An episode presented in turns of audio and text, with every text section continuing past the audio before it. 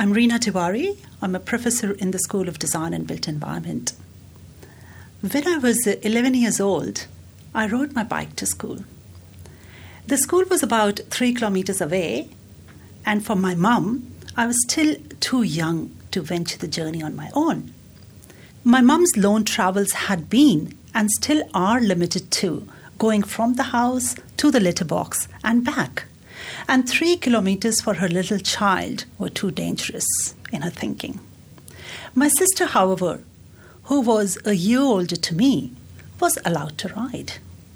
And so my mum's no did not make sense to me at all because I thought it wasn't rational. So the next day, there I was, riding along with other kids, feeling old and responsible and free. And my scrawny 11 year old self felt this strange sense of achievement. Irrespective of what mum and others thought, I could actually ride. And I did actually ride every day to school from there on. This rebellious streak in me against anything irrational continued to grow as I grew older. As a teenager, I would play for hours creating sculptures out of mud and waste. And hence, when it came to choosing career pathways, I chose engineering.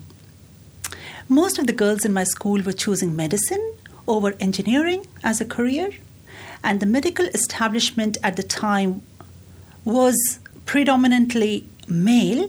However, when I was studying, there were plenty of women who had started coming into it.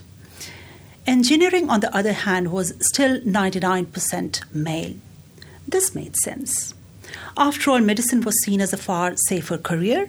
Doctors worked indoors, while the engineers worked outdoors.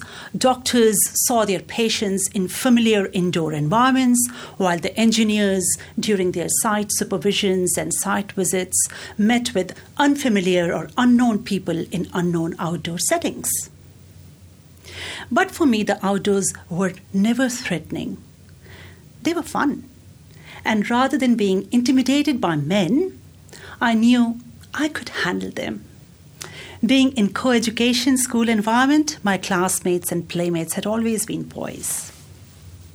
So I didn't even think twice about enrolling into engineering college, which was about 700 kilometers from my home.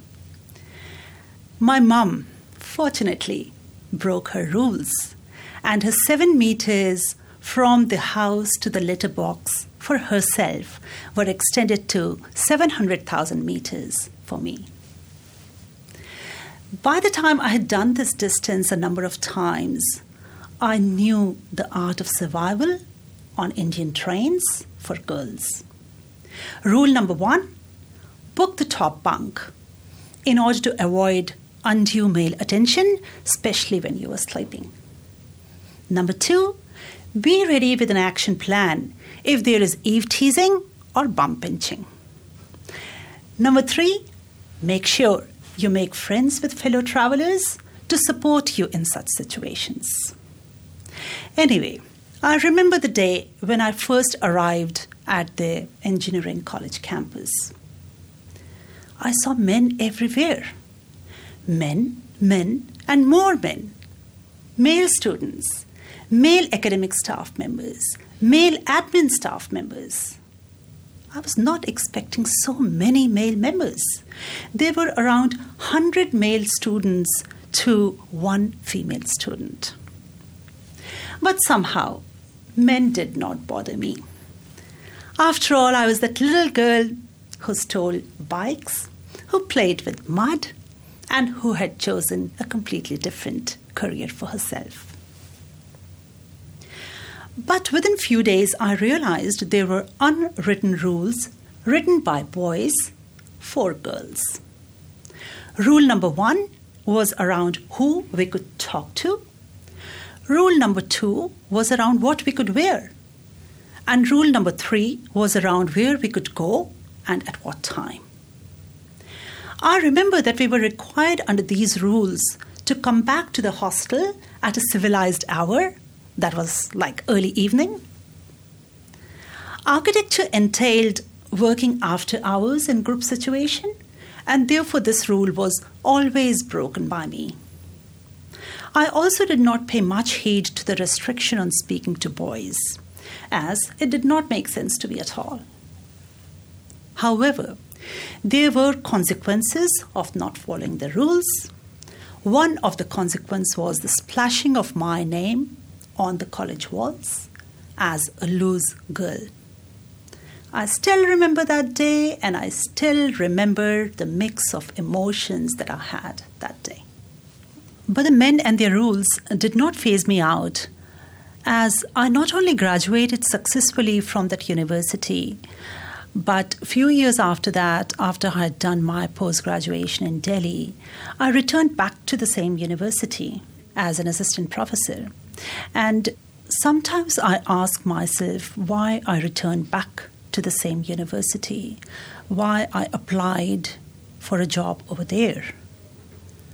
And the answer that I give to myself is that although there was lots of negativity, what remained with me was the positive side of it positive of surviving the negativity, learning from it, and growing with it. That is what remained. And perhaps I wanted to contribute in terms of making a change for the girls over there. This journey of defiance, survival, and return helped me in understanding the power that I gave to myself by rebelling against irrational rules. When I think about it, my problem as a little kid was not that I was defined.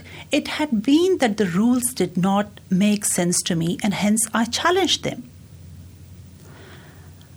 I could, however, understand the unwritten rules made by the boys for the girls in the university, but they were totally irrational. Or perhaps they were rational. They served a purpose, which was to keep women like me in their place out of building sites, out of the public domain, and out of sight. The punishing graffiti on the wall with my name had made this very clear to me. But now, as a middle aged woman, I still can't make sense of the rules that my mom has written for herself. Obviously, she broke these for me, and because of that reason, I am what I am. And I'm so very proud of her for doing that. And I'm also very proud of that young little kid who kept fighting against those rules, challenging them every time. Perhaps that has been my reward for continuing to push boundaries whenever someone's no has not made sense to me.